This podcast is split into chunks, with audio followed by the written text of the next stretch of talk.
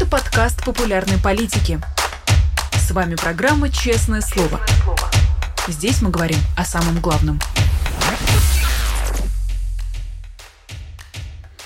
17 часов московское время. Вы смотрите канал «Популярная политика». Это программа «Честное слово». Друзья, рад приветствовать. Меня зовут Саша Макашенец. Как пришли, не забудьте поставить лайк, написать комментарий, например, задать вопрос нашему сегодняшнему гостю. Это Сергей Алексашенко, экономист. Сергей Владимирович, здравствуйте. Э, Саша, добрый вечер. Здравствуйте, зрители, здравствуйте, слушатели. Рад быть у вас в гостях. Да, мы тоже очень рады вас приветствовать и попрошу наших зрителей не забывать про а, возможность задавать а, вопросы, в частности в суперчате. Платные вопросы обязательно зачитаю, но вообще за чатом буду внимательно следить. Ну и хочу перейти к главной новости, наверное, сегодняшнего дня, то, что обсуждается уже несколько часов, это то, что беспилотники атаковали сразу несколько домов в Москве. У меня такой первый вводный вопрос. Сергей Владимирович, какая у вас первая мысль возникает, когда вы подобные новости видите в ленте? Ну, Саш, я бы разделил свою реакцию на две части. А, первое, то, что в Москве, рядом с Москвой, как раз в том районе, куда прилетели беспилотники, а, живут мои родные, мои друзья, которых я люблю. И, конечно, мне за них боязно, мне за них страшно. Э, и я понимаю, что их жизнь э, подвергается опасности. И мне ну, такая абсолютно человеческая реакция на личном уровне. Если оторваться от личных эмоций, то, в общем, наверное, я, я не первый, кто об этом скажет. Было бы странно ожидать, что на 16 месяце войны, э, когда российская армия доблестно провалила наступательные планы, когда у нее ну, фактически уже нет никаких возможностей проводить наступательные операции, а Украина э, накапливает силы, накапливает вооружение, мы видим, что э, украинские инженеры, украинские конструкторы не дремлют, создают дроны, которые летают на несколько сотен километров, вот. Было бы странно думать, что вооруженные силы Украины в той или иной мере, или украинское население, мы же до сих пор не очень хорошо понимаем, кто запустил эти дроны, да, никак не будет реагировать, а будет так ждать и думать, ну давайте, россияне, запустите в нас еще там десяток ракет или 20 э, своих шахедов. Вот война есть война, и война постепенно переходит на территорию России, и на самом деле это, наверное, самое э, главное э, в том, что мы видим, изменение баланса сил. То есть мы все меньше и меньше говорим о том, что происходит, какие боевые действия ведут на территории Украины э, после того, как взят неизвестно зачем Бахмут, э, да, и положено там сотни тысяч российских э, людей, граждан, которые потеряли жизнь, убиты, там, наверное, десятки тысяч украинцев. Э, и, собственно говоря, теперь мы все обсуждаем, а что происходит в Москве. То в Белгородской области, то в Курской области, то в Краснодарском крае. Вот теперь Москва и Подмосковье. То есть это говорит о том, что война распространяется, и э, вот тот, та идея, концепция э, специальной военной операции, ограниченного там, контингента советских сил в Афганистане, она провалилась. И российскому населению России приходится платить все большую и большую цену за, э, то, за ту авантюру, в которую ввязалась Путин и его окружение. А я вот хотел как раз, э, продолжая эту же линию, перейти от политического контекста к экономическому. И вот за последний месяц, даже если посмотреть, а, мы видели атаку беспилотниками башен Кремля. Мы видели вот сейчас атаку московских домов. А видели диверсантов в Белгородской области. А, и поэтому хочу вас спросить, как это влияет на экономику в целом? И, прости боже, я не знаю, такие параметры, как инвестиционный климат и так далее.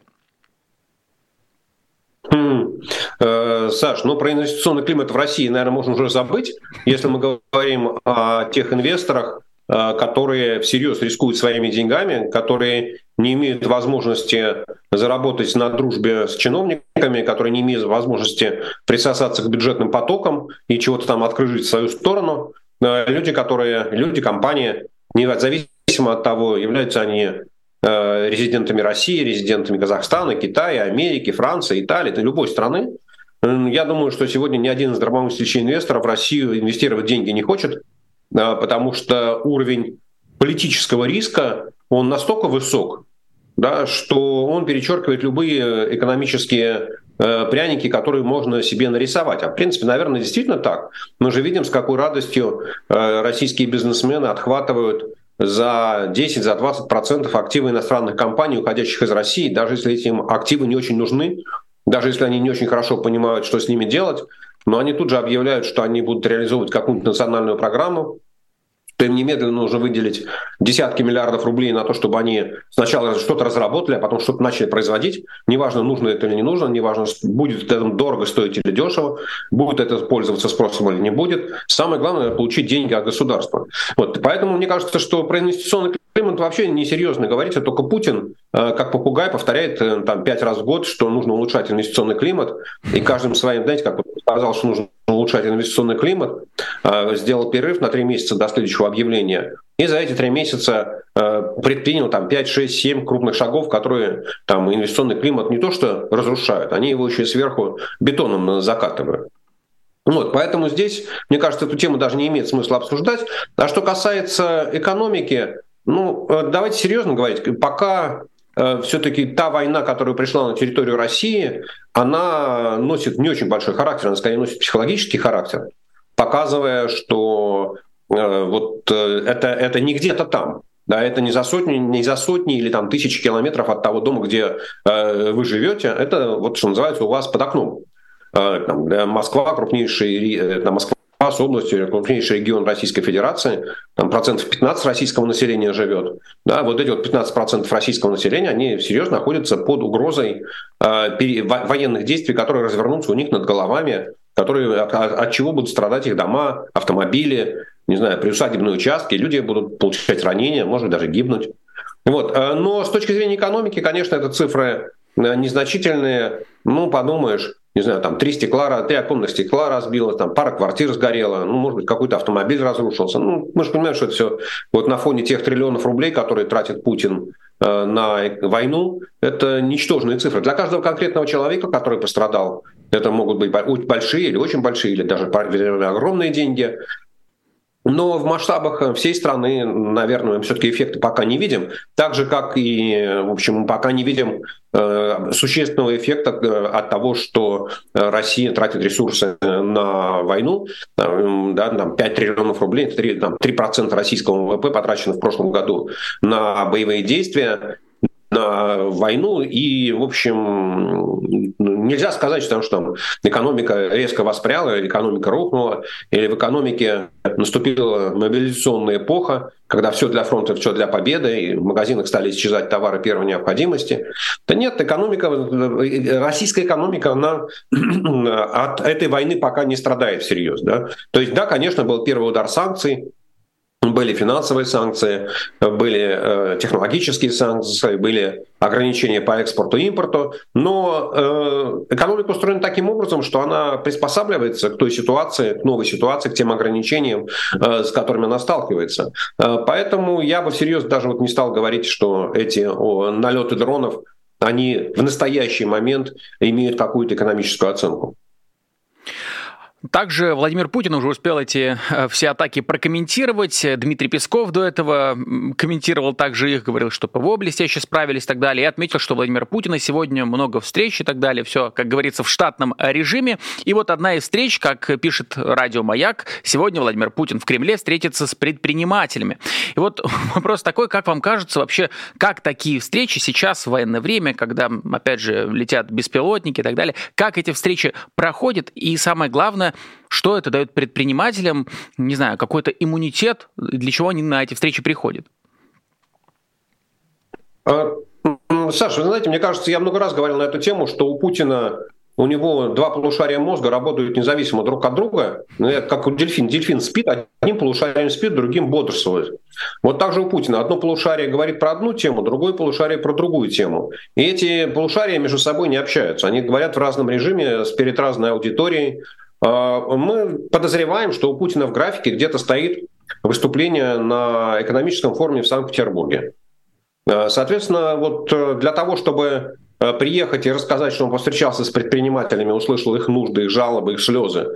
Да, вот есть такие ритуальные мероприятия, если мы заглянем в календарь прошлого года, позапрошлого года, ну, там ковидные года не очень хорошо смотреть, ну, туда назад дальше уйдем, то мы увидим, что эти встречи проходят у Путина достаточно регулярно, и они проходят примерно по одному сценарию, э, что Путин говорит, что перед страной стоят большие задачи, что нужно улучшать инвестиционный климат, то вся надежда на вас, на предпринимателей, ну, говорите, что вам надо. После чего предприниматели начинают дружно жаловаться на правительство, которое что-то не сделало, что-то не доделало. Кто-то деньги зажал, кто-то деньги не выделил, кто-то на письмо не ответил. Ну и Путин немедленно раздает люлей э, присутствующим на встрече министрам, вице-премьерам, премьеру, говорит, ну быстро, немедленно решить. Те докладывают, ну мы уже почти решили. Э, и все радостно расходятся, после чего э, оформляется протокол поручения президента. Каждый предприниматель пытается вбить туда свою строчку, что Минфину рассмотреть, Минфину выделить. Вот. Ну, тем, кому повезет, Э, мы видим, что они, наверное, что-то получат. Тем более, вот там встреча на прошлой неделе, она была в таком очень ограниченном составе. Там меньше двух десятков человек, по-моему, было предпринимателей. Да, ну, соответственно, ну, на, на, на два десятка человек, каждый второй получит какую-то э, ковришку от правительства, то можно будет говорить, что предприниматели добились огромного успеха. Но опять я повторю, что как только эти встречи заканчиваются, э, Путин принимает какие-то очередные решения, которые перечеркивают, ну, как оставив надежду всяк сюда входящий в Россию. Э, и инвестиционный климат в России становится с каждым годом только хуже, хуже и хуже. Вот, поэтому вот это такие ритуальные встречи, и я не думаю, что от них можно чего-то ожидать.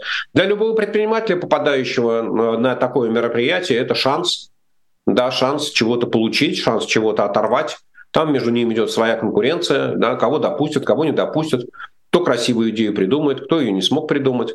Ну вот, но были же такие встречи там и 3, и 5, и 7, и 10 лет назад. И чего-то вот российская экономика, вот как она, Путин вернулся в Кремль в 2012 году, и вот там до 2021 года, до, воен, до войны, да, 10 лет прошло, и экономика росла со средней скоростью 1% в год. Вот, собственно говоря, все, что можно сказать о Путине, о инвестиционном климате, о встречах с предпринимателями, об их активности. Один процент в год – это вот потолок путинской системы. Ну и завершая тему с этими самыми беспилотниками, новость практически сразу вот моментально прокомментировал Евгений Пригожин. Там, если сводить все к общей мысли, она заключается в том, что беспилотники летели над Рублевкой, и бог с ней с Рублевкой, там дома всяких э, а, олигархов и э, людей из Министерства обороны, но что делать простым людям, спрашивает Пригожин. Я хочу вам такой более широкий вопрос задать. На ваш взгляд, вот такие яростные заявления Пригожина, которые он делает каждый день практически атакуя Министерство обороны и так далее, так не принято вроде как в нынешней системе власти. Какое будущее у Евгения Пригожина? А, помните, это фильм «Берегись автомобиля», да, по-моему, там «Твой дом – тюрьма». А, вот, мне кажется, что будущее Евгения Пригожина, если он решит остаться в России, а, то любой следующий политический лидер, который придет после Путина, неважно, как его зовут, неважно, какую роль будет играть Пригожин в приходе этого или в утверждении этого товарища у власти, он Путина должен будет посадить, он, извините, он Пригожина должен будет посадить. Путина тоже, если тот доживет, да, но Пригожина точно, потому что Пригожин опасен. У Пригожина есть э, частная армия.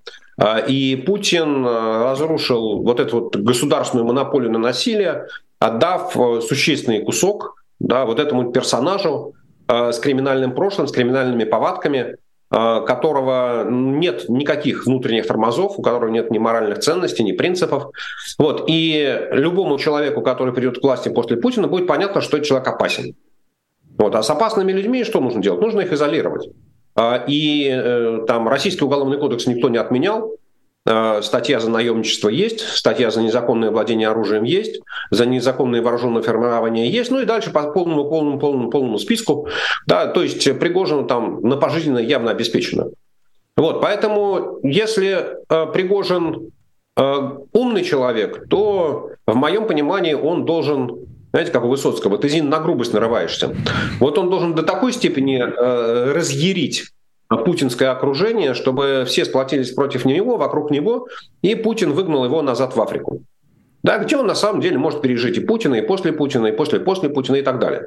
И будет там местным царькам, э, президентам, вождям оказывать э, эскортные услуги, охранять их, э, поддерживать их на троне, собственно жить припевающим.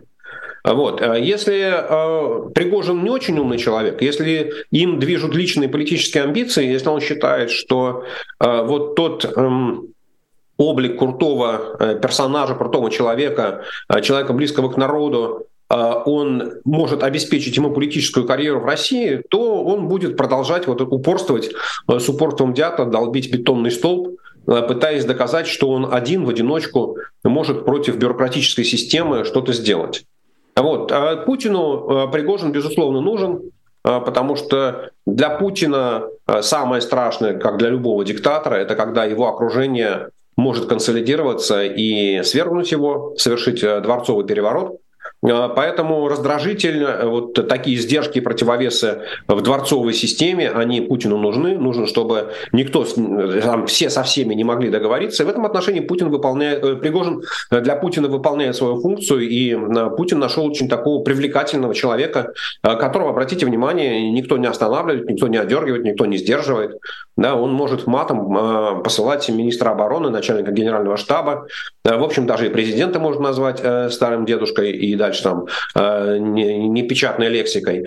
Вот. И за это ничего не бывает. Мы же понимаем, да, что вот здесь без такой верхней политической крыши э, такой, там, ни один персонаж Российской Федерации живущий, он допустить себе такого не может. Ну, то есть, э, даже если он живет за границей, то как минимум его сразу же объявят иностранным агентом. Вот. А то, что Путин, Пригожин это делает, это означает, что ему это разрешает, что это выгодно Кремлю, что это выгодно Путину, что он инструмент в его руках, а будущее Пригожина, безусловно, зависит от Пригожина. То есть либо он добивается того, чтобы его отправили в Африку, э, либо он добивается того, чтобы отправили на Колыму на пожизненный.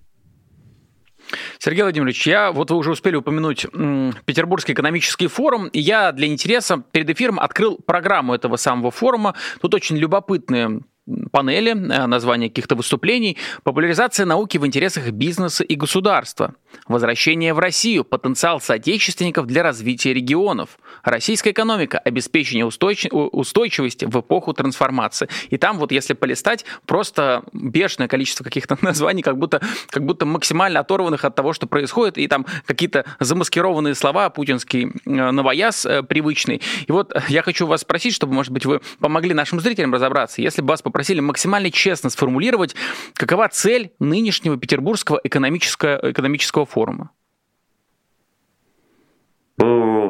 Цель Петербургского экономического форума а, э, Кремль хочет показать э, бизнесменам, э, что все, все спокойно, все под контролем.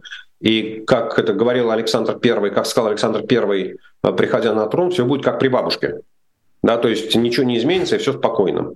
А вот содержание, мне кажется, что а, ну, на самом деле и там предыдущие последние экономические форумы, штук 6-7, сколько их посчитать, э, питерские, они проходили по принципу не замечать слона в посудной лавке. Да, то есть э, после, сразу после аннексии Крыма об этом как-то не говорилось, не говорилось о западных санкциях, говорилось о каких-то сложностях, да, но никто не понимает, ну, то есть прямым текстом нельзя было сказать, откуда они происходят, нельзя было говорить о международной изоляции. Вот тоже и сейчас. И в этом отношении есть э, замечательный анекдот советских времен, что когда Политбюро едет в железнодорожном вагоне и ведет обсуждение, Вдруг э, состав останавливается, э, Брежневу докладывают, что Леонид Ильич, вы знаете, вот там дальше поезд идти не может, что будем делать? Ну как что? Раскачиваем вагон, э, созда... опускаем шторы, раскачиваем вагон, создаем иллюзию движения. Вот, собственно говоря, Петербургский форум — это вот иллюзия движения вперед, что вроде как, знаете, как вот, ну, если представить, что э, действительно э, войны нет, то, в принципе, повестка Питерского экономического форума выглядит вполне реально, да. Вот. в этом, в этом все дело, да, э, поезд-то не идет, э, вот, но штора закрыта, и на, э, выход с подводной лодки закрыт для всех. То есть программу составляли так, как будто бы вот представьте, что войны сейчас не существует, так и программу составляем. Да, конечно. Да, конечно. То есть вот про, про все, что связано с войной, да, все, все эффекты войны, да, ни, ни, никаким образом не должны быть затронуты ни в программе, ни тем более в выступлениях. Ну да, я, кстати, смотрю опять же эту программу форума, здесь называется там «Обеспечение безопасности в современных условиях» или, значит, в, в нестабильных, э, в каких-то нестабильных условиях. Вот такие вот очень витиеватые формулировки. А, но еще хотел у вас спросить, я вижу часто, что вы в своем телеграм-канале обращаетесь к публикациям Росстата, к тому, как они манипулируют несколько информацией, да, скажу я деликатно. И вот Financial Times в субботу опубликовала материал под заголовком «Потемкинская экономика Путина». И главная мысль как раз в том, что различные ведомства ну, в первую очередь, Росстат, манипулирует данными, чтобы в итоге Владимир Путин мог сказать, что у нас все под контролем, все нормально, постепенно развиваемся, как-то трудности преодолеваем.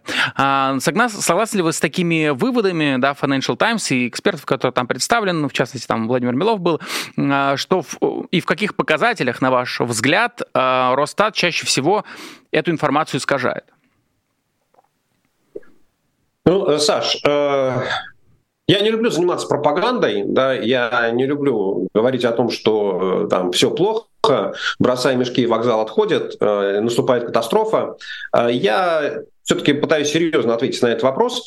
И э, так, давайте, исторический термин «потемкинские деревни», он, ну, он имеет вполне четкое происхождение, да, когда вот этот вот караван э, Екатерины II спускался по Днепру, то вдоль э, Днепра ставились такие как бы картонные зарисовки, да, и там крестьяне, не знаю, там что-то делали, да, на следующий день э, э, корабли шли дальше, э, спускались на следующий день, да, и встречали тех же самых крестьян, тех же самых валов, те же самые мазанки.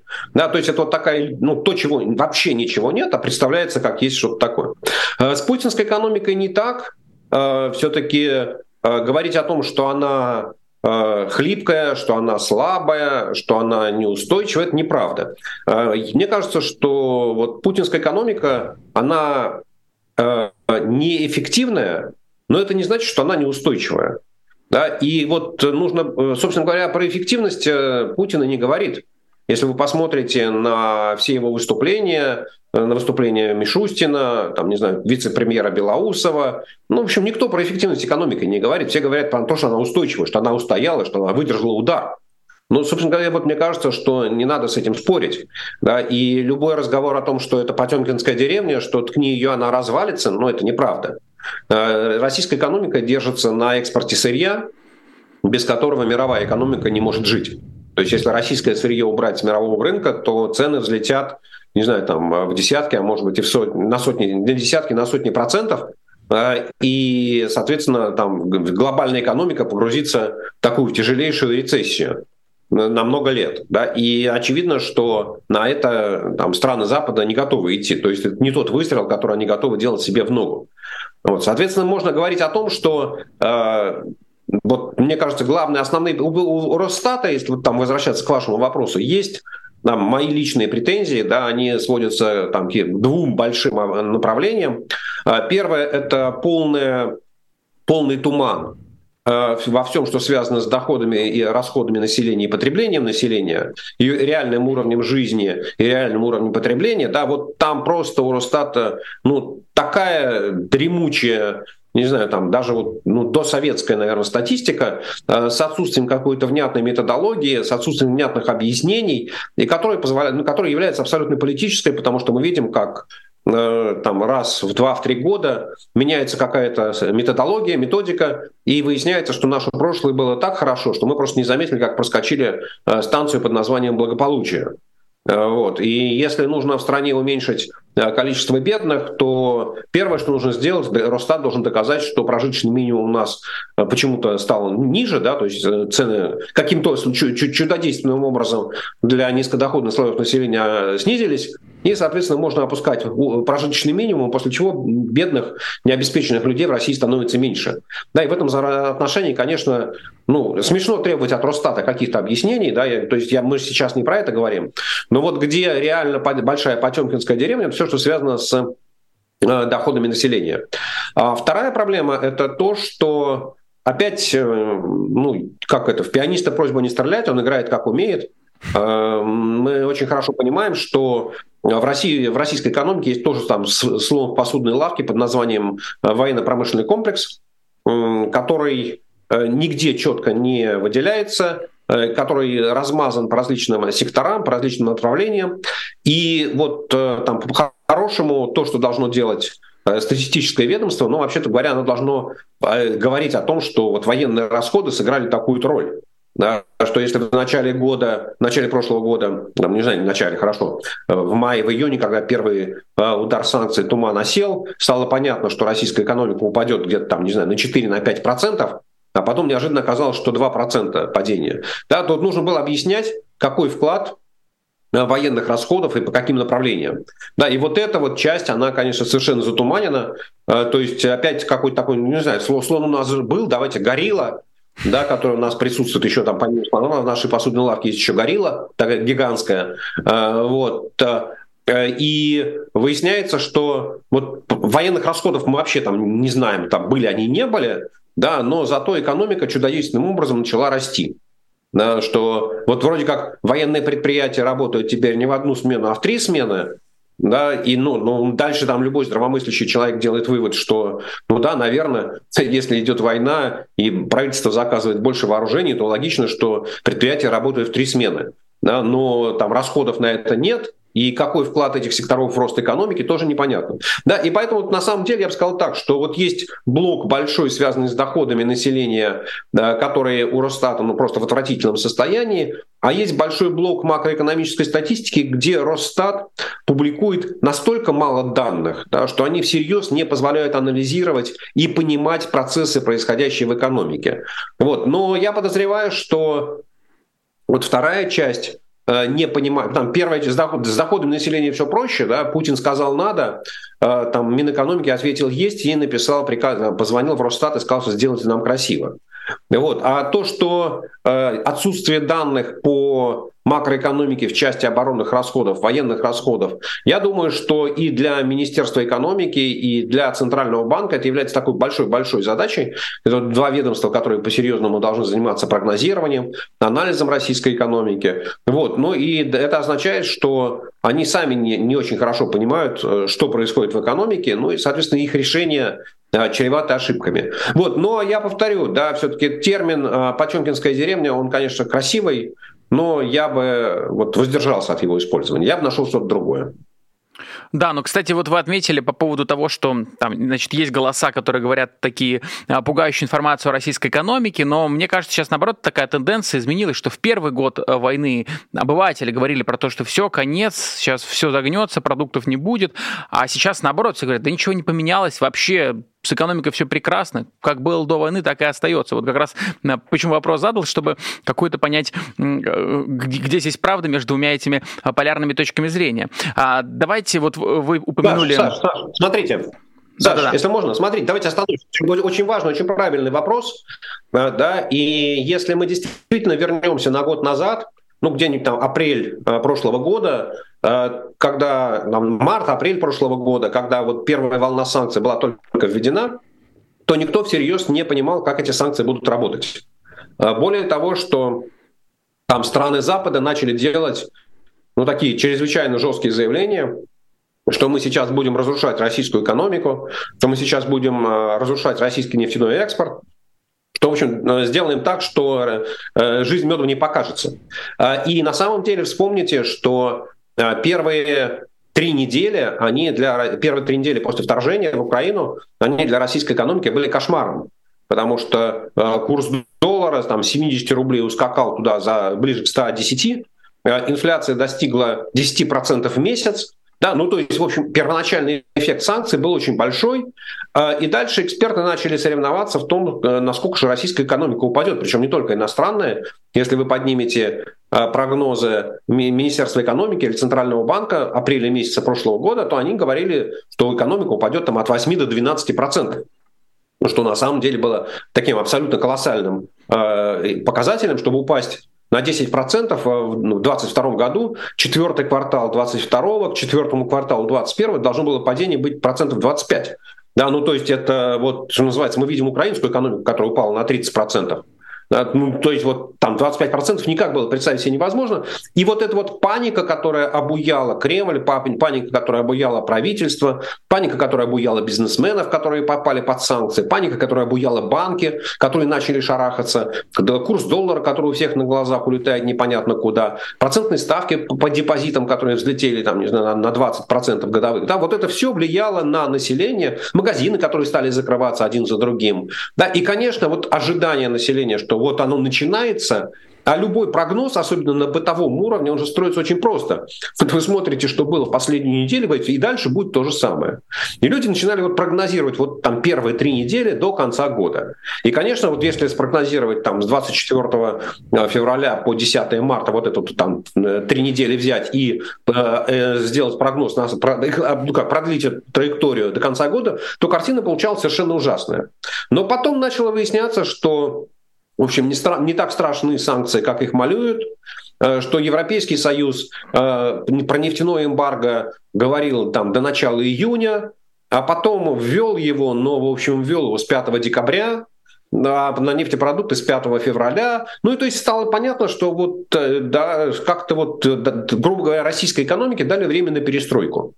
Вот. И, ну, действительно, а дальше все, все очень просто. Вот как бы мы с вами там вначале не Э, смеялись насчет встреч Путина и э, бизнесменов, предпринимателей, но по большому счету устойчивость российской экономики, вот та, которую мы наблюдали там, эти 15 месяцев после войны, она случилась из-за того, что есть огромное количество мелких, средних бизнесменов, которые крутятся, которые хотят зарабатывать. Да? И, наверное, главный фактор, почему там, российская экономика оказалась устойчивой, да, вот, это то, что она, ну как бы мы не, там, к Путину, к его экономической политике не относились, она является рыночной, в ней цены свободные. И за счет того, что цены могут двигаться свободно, за то, что цены могут расти, падать, курс валют может изменяться, да, там банковские кредиты могут быть дороже, дешевле. Бизнес на это реагирует и предпринимает те или иные действия. Да, и, в общем, на самом деле уже где-то к середине года, там, не знаю, да, вам в июле, в августе стало понятно, что давление санкций, оно не настолько сильное, да, как этого ожидалось. И тут, конечно, настроение у всех стали улучшаться, но аж когда пошли военные деньги там, на оборонные предприятия, когда начали платить там 200 тысяч и больше мобилизованным и тем, кто воюет в Украине, ну тут вот там низкодоходные, там самые бедные слои российского населения стали получать такие деньги, которых они отродясь не видели. Да, и, конечно, тут же вот, э, нужно же понимать, что основной удар санкций пришелся по он то, что называется upper middle class, да, люди с доходами существенно выше среднего, да, у которых был в корзине потребления большое количество импортных товаров, но которые покупают там хорошие э, иномарки, там не узбекские или китайские, да, покупают европейские, там немецкие, ну в крайнем случае там и французские или итальянские или американские, вот, которые летают в Европу э, на отдых, да, или там на, на Багамы, на Карибы, вот, э, и по ним произошел удар, а люди вот там половина, вторая ниж, нижняя половина по доходам российского населения, которое живет ниже, чем там 30 тысяч рублей в месяц на человека, да, это вот медианный доход на россиянина. Но у них импортных товаров в корзине потребления практически и нет. Да, поэтому, конечно, они эффект санкций не почувствовали, когда их спрашиваешь, ну что вы чувствуете? Ну да, чувствуем, цены выросли в какой-то момент. Ну да, цены выросли, это правда, но с тех пор они уже перестали расти. Но население все равно помнит, что цены когда-то выросли, и это для населения является самой тяжелой экономической проблемой рост цен. Вот, поэтому вот это изменение отношения к, к санкциям, к экономическому положению, оно вполне объяснимо. Да? То есть не нужно думать, что это вот действительно там российская экономика что-то такое продемонстрировала. Ничего она не продемонстрировала. Просто население э, в прошлом году купило там, непродовольственных товаров на 10% меньше, чем в 2021 году. Вот он там реальный э, э, уровень потребления российского населения. А продовольствие купили на 2,5% меньше, непродовольственных товаров купили на 10% меньше. А так, в принципе, да, жизнь продолжается. Ну, в общем, действительно продолжается. Да, товары какие-то есть, что-то купить можно, даже машины можно купить. Правда, китайские, ну, можно. Сергей Владимирович, у нас есть вопрос от зрителя как раз про санкции. А, вопрос по 11 пакету. Его целью декларируется воздействие на российские государственные оборонные сектора или олигархов. Однако в списке санкционных товаров мы видим почти все не дороже 300 долларов. Нет ли здесь противоречия? Нет противоречия. Мне кажется, что э, европейские политики, ну, знаете, как они, они не знают российской пословицы «не кажи гоп, пока не перепрыгнешь». Да, и разговоры про 11 пакет санкций велись последние месяцы два с половиной. Э, и вот этот уровень ожиданий, что будет сейчас что-то такое серьезное, страшное, э, ударяющее, да, он, они сами себя возбуждали и готовились. А выясняется, что, ну, по большому счету, э, уже ничего нового всерьез придумать нельзя. И одно дело, когда вы пишете там пресс-релиз, да, что вводятся санкции, которые затронут или которые ударят. Да, и там эта шапка пресс-релиза, она остается практически неизменной. А другое дело, когда у вас возникает вопрос, а чем наполнить? Ну, что смогли придумать, то и смогли. Ну, да, опять, в пианиста просьба не стрелять. А, Сергей Владимирович, вот вы до этого, до моего вопроса, упомянули закрывшиеся магазины и станцию благополучия, которую мы э, пропустили, не заметили. И вот сегодня вышла статья в «Коммерсанте». Россияне вновь начали гулять по торговым центрам, а, хотя в прошлом году трафик сильно упал из-за уходов зарубежных брендов. В общем, это довольно понятно. Сейчас сам рост составляет 5-7%. Как нужно смотреть на эту тенденцию и эти цифры? Наивно спрошу я вас. А, ну, для начала нужно внимательно прочитать, что написано в статье газете, в газете «Коммерсант», потому что там все э, достаточно откровенно и прямо написано, э, что э, никакого изобилия товаров в магазинах не появилось, не появились ни китайские, ни вьетнамские, ни индонезийские, ни индийские. В общем, нет ничего. Есть российское немножечко, немножечко турецкого. Да, собственно говоря, никакого вот нового товарного изобилия э, с, из, из восточных стран, на которые могли бы рассчитывать, западные ушли, да, значит, значит должны прийти с востока. Э, вот, ну, там можно, конечно, ожидать, что Иран нам начнет чедры поставлять, но боюсь, что они большим э, спросом пользоваться не будут у россиян. Вот. А, а дальше, э, ну, опять вы, вы читаете газету «Коммерсант» и видите, что если вот восстановление как это, потока посетителей в торговые центры будет продолжаться тем же там самыми темпами, которые отфиксированы вот в апреле и в мае, то к концу года, по итогам этого года, общий э, объем посещений э, магазин, торговых центров будет примерно на четверть ниже, чем в 2019 году. Да? То есть на самом деле любая экономика вот если на нее есть какое-то сильное воздействие, всегда, ну, там, помните, когда там был кризис, я не знаю, там, какой-нибудь 2014 года или там 2020 года, и экономисты начинали умно так обсуждать. Это будет V-кризис, L-кризис, да, или еще какой-то. Вот всегда есть дно, от которого экономика отталкивается и начинает расти. Вот то же самое с торговыми центрами, да, там, мы, мы же не слышали, чтобы был какой-то торгов, были большое количество торговых центров, где вообще все магазины закрылись, как как один, да, и никто туда не приходил. На святое место пусто не бывает, и поэтому даже если есть там, не знаю, в торговом центре половина э, магазинов, которые работают, но очевидно, что посетители туда приходят, ну и одежда нужна, обувь нужна, сумки нужны, чемоданы нужны, ювелирные изделия тоже иногда кому-то нужны, да, подарки делать. Ну вот, поэтому ничего удивительного в том, что отскока от одна начинается. Другое дело, что, знаете, опять на четверть ниже, чем в 2019 году. Ну вот, вот, и, вот и все. Это самое главное, что нужно знать. То есть 2019 год это и была та самая станция благополучия? Ну, похоже, что да, потому что после этого был ковид, да, mm-hmm. когда нам все там магазины были закрыты. Ну, знаете, можно было, конечно, сравнивать с 2020 годом. Я думаю, что это было бы примерно как Советский Союз все время сравнивал с 1913. Вот, но до этого, до, до этих высот Росстат еще не поднялся. Вот, но, возможно, все это еще впереди. Хотел чуть-чуть о международной повестке поговорить. Реджеп Эрдоган выиграл второй тур э, выборов. Естественно, российские пропагандисты уже успели потереть ручками, порадоваться. Маргарита Симонян писала о том, что, ну вот, значит, у нее в гостиных все выдохнули, когда узнали, что Эрдоган победил. А, но есть ли на самом деле, если мы говорим про экономическую составляющую, повод для восторгов? Может ли Путин рассчитывать, что Эрдоган, например, поможет ему обходить санкции? А, мне кажется, что вот я опять расхожая фраза, банальная фраза, но вот не означает, что она перестает быть справедливой и верной.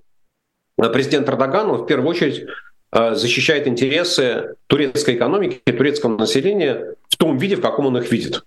Можно обсуждать, а, насколько адекватны экономические воззрения Эрдогана, насколько адекватно его видение экономической политики в отношении Турции, но то, что он преследует интересы Турции, в том числе экономические интересы Турции, а никоим образом не экономические интересы Путина, России, не знаю, там, э, мэра Собянина, премьер-министра Мишустина, они для него окружающая действительность, они для него окружающий пейзаж.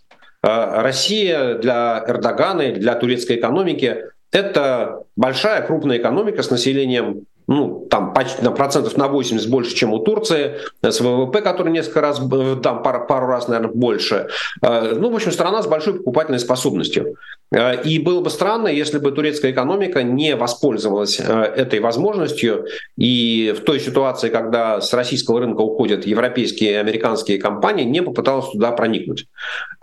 И на самом деле относится не только к потребительским товарам, не только к одежде, обуви, сумкам. Это, в принципе, относится и к услугам логистики. После того, как э, э, трафик э, контейнеров через порты Балтийского моря в Россию остановился, выяснилось, что вот есть практически единственный вариант, это через порты Черного моря, а тут Турция, что называется, стоит на перекрестке дорог. Исторически Стамбул стоит на перекрестке дорог э, из Азии в Европу. И, в общем, другим путем э, в порты Российского Черного моря попасть невозможно. Вот. И поэтому, конечно, Турция на этом э, выигрывает. Турция от этого получает какие-то преимущества. Вот. Но нужно, опять так же, как вот мы говорили с вами про то, что есть встреча Путина с предпринимателями, есть путинская экономическая политика, а есть действия конкретных, там, не знаю, сотен тысяч российских бизнесменов, которые решают логистические проблемы и привозят в Россию запчасти, комплектующие, э, которые, нам, не знаю, неизвестными путями через разные страны доходят до России. Вот то же самое и в Турции. Э, Эрдоган и его правительство никогда не говорили о том, что они хотят, вот там, говорят всем своим предпринимателям, давайте вперед нарушайте санкции. Давайте вперед, э, вы делайте, что хотите. А, да, Турция не присоединилась к режиму санкций. Э, Турция не считает правильным с, интерес, с точки зрения интересов своей экономики присоединяться к станциям Запада. Но, но с другой стороны, говорить, что правительство создает какие-то уникальные условия для того, чтобы турецкие компании этим пользовались, это тоже неправда. Ведь на самом деле, когда проходят всевозможные журналистские расследования о том, что э, Турция или Казахстан вот, являются странами, через которые в Россию поступают санкционные товары, то выясняется, что эти санкционные товары идут идут по длинной-длинной цепочке. То есть там от европейской или американской компании сначала они продаются в соседнюю страну, потом еще в соседнюю страну, потом куда-то в Азию, потом в Южную Америку, а потом в Турцию или в Казахстан. Да, и вот таким длинным длинным длинным путем э, товар доходит до Турции, откуда уже турецкая компания продает его в Россию. Вот, э, ну, обвинять в этом отношении, в этом плане Эрдогана, что, может, что он там специально э, вот, всю турецкую экономику заточил на то, чтобы Россия обходила санкции, да он может об этом сам не знать. Потому что все решается на уровне а, отдельных компаний. Да, и в этом отношении у меня гораздо больше претензий, например, к тем же самым европейским компаниям да, европейским странам, которые видят, что у них объемы торговли конкретными товарами какими-то по товарным позициям вот с Турцией, с Казахстаном, с Узбекистаном выросли там в 10, в 20, в 30 раз за один год после начала войны. Вот что называется, если вы хотите решать эту проблему, там, что Турция или турецкие компании помогают российским компаниям получать санкционные товары, да, то это решать нужно у источника. Нужно смотреть в европейских странах, кто их продает, куда их продает, и вот там все это дело пресекать. Потому что отловить вот эту всю цепочку движения товаров – когда на самом деле вы вот это вот контракты, как я все время говорю, там, э, как Германия, Австрия, Уганда, Бразилия, Малайзия, Турция, Россия, да, вот всю эту цепочку товарную, документальную и даже платежную можно сделать там из одного кабинета, находящегося в Москве на Софийской набережной. Да, вы, что называется, создали везде компании и быстро прогнали товар. По документам он везде проехал. Да, и там при небольшом напряжении, при каком-то количестве денежных знаков вам таможня везде проставит штампики, э, что все это сделано. Да, но вот говорить, что Турция это для нее является государственной политикой, или Эрдоган, для Эрдогана это является государственной политикой, это неправда. Вот. Э, мне кажется, что вообще с точки зрения Кремля победа Эрдогана, она проходит по принципу ну, конечно, он сукин сын, но он наш сукин сын. Мы с ним привыкли, как с Лукашенко. Да, вот, вот, вот ну, точно совершенно два сапога пара. Какие-то свои интересы, постоянно что-то брыкается, выпендривается. Но в конечном итоге мы знаем, как с ним договориться. Там, Лукашенко нужно дать несколько сотен миллионов долларов кредита. Эрдогану нужно пообещать скидку на газ или там бесплатный газ на протяжении какого-то периода. И сразу отношения нормализуются, и сразу какой-то там мир, дружба, жвачка. Вот, поэтому я бы вот разделял эти вещи. Да, одно дело то, что турецкие компании пользуются возможностью и зарабатывают, да, а второе то, что Эрдоган это ну, привычный для Кремля партнер. Сергей Владимирович, спасибо большое. У меня еще много вопросов здесь осталось. У нас, к сожалению, подходит э, время к концу сегодняшнего эфира. Э, Сергей Алексашенко, благодарю его за этот эфир, был у нас в гостях программы «Честное слово». Сергей Владимирович, приходите, будем рады. Ну и давайте, друзья, перейдем к платным вопросам. Их э, здесь несколько, а нет, пока что я вижу только один а, платный вопрос, зато очень и очень приятный. Спасибо, Саша, за присутствие в честном слове. Не ожидал хороший эфир, пишет а, Ян ки пользователей и отправляет 30 польских злотых, за что большое-большое спасибо. И ну, особенно приятно, что вы э, отмечаете меня э, как э, ведущего. Да, приятно было это в лишний раз от вас услышать, друзья. Ну и не забывайте, если вам нравится программа «Честное слово», такие обстоятельные разговоры с нашими сегодняшними, вообще с гостями, которые у нас приходят изо дня в день, вот, например, Сергей Алексашенко, вчера, вчера был Сергей Пархоменко и так далее. Если вам нравится такой формат обстоятельного разговора с гостем, почти час мы разговариваем, то можете поддерживать программу «Честное слово» на платформе Patreon. Вы можете стать патроном программы «Честное слово». Для этого что требуется? Переходите по QR-коду, который сейчас в углу экрана изображен. Можете с помощью своего телефона открыть камеру и дальше перейти по ссылке. И выбрать программу, которая нравится больше всего, стать ее патроном. Это форма обратной связи, так мы понимаем, что вам нравится конкретный формат, ну и это мотивирует, собственно, людей, которые создают эту самую программу. Ну и не забывайте, что там в списке огромное количество форматов, которые предлагает канал «Популярная политика», а сейчас на вашем экране уже люди, которые поддерживают программу Честное слово, за что им огромное-огромное спасибо. Ну что ж, это все. Сегодня был в эфире Александр Макашенец, наш гость Сергей Алексашенко. Не забудьте поставить лайк, написать комментарий и не забывайте в 18.00 вечерний эфир. У нас теперь сдвинулось время на час вперед. Теперь в 18.00 можете себе в телефонах напоминалки поставить. Сегодня Руслан Шевединов будет э, ведущим. Присоединяйтесь, пишите свои вопросы и так далее. Увидимся. Вы слушали подкаст «Популярные политики». Мы выходим на Apple Podcast, Google Podcast, Spotify и SoundCloud. А еще подписывайтесь на наш канал в YouTube.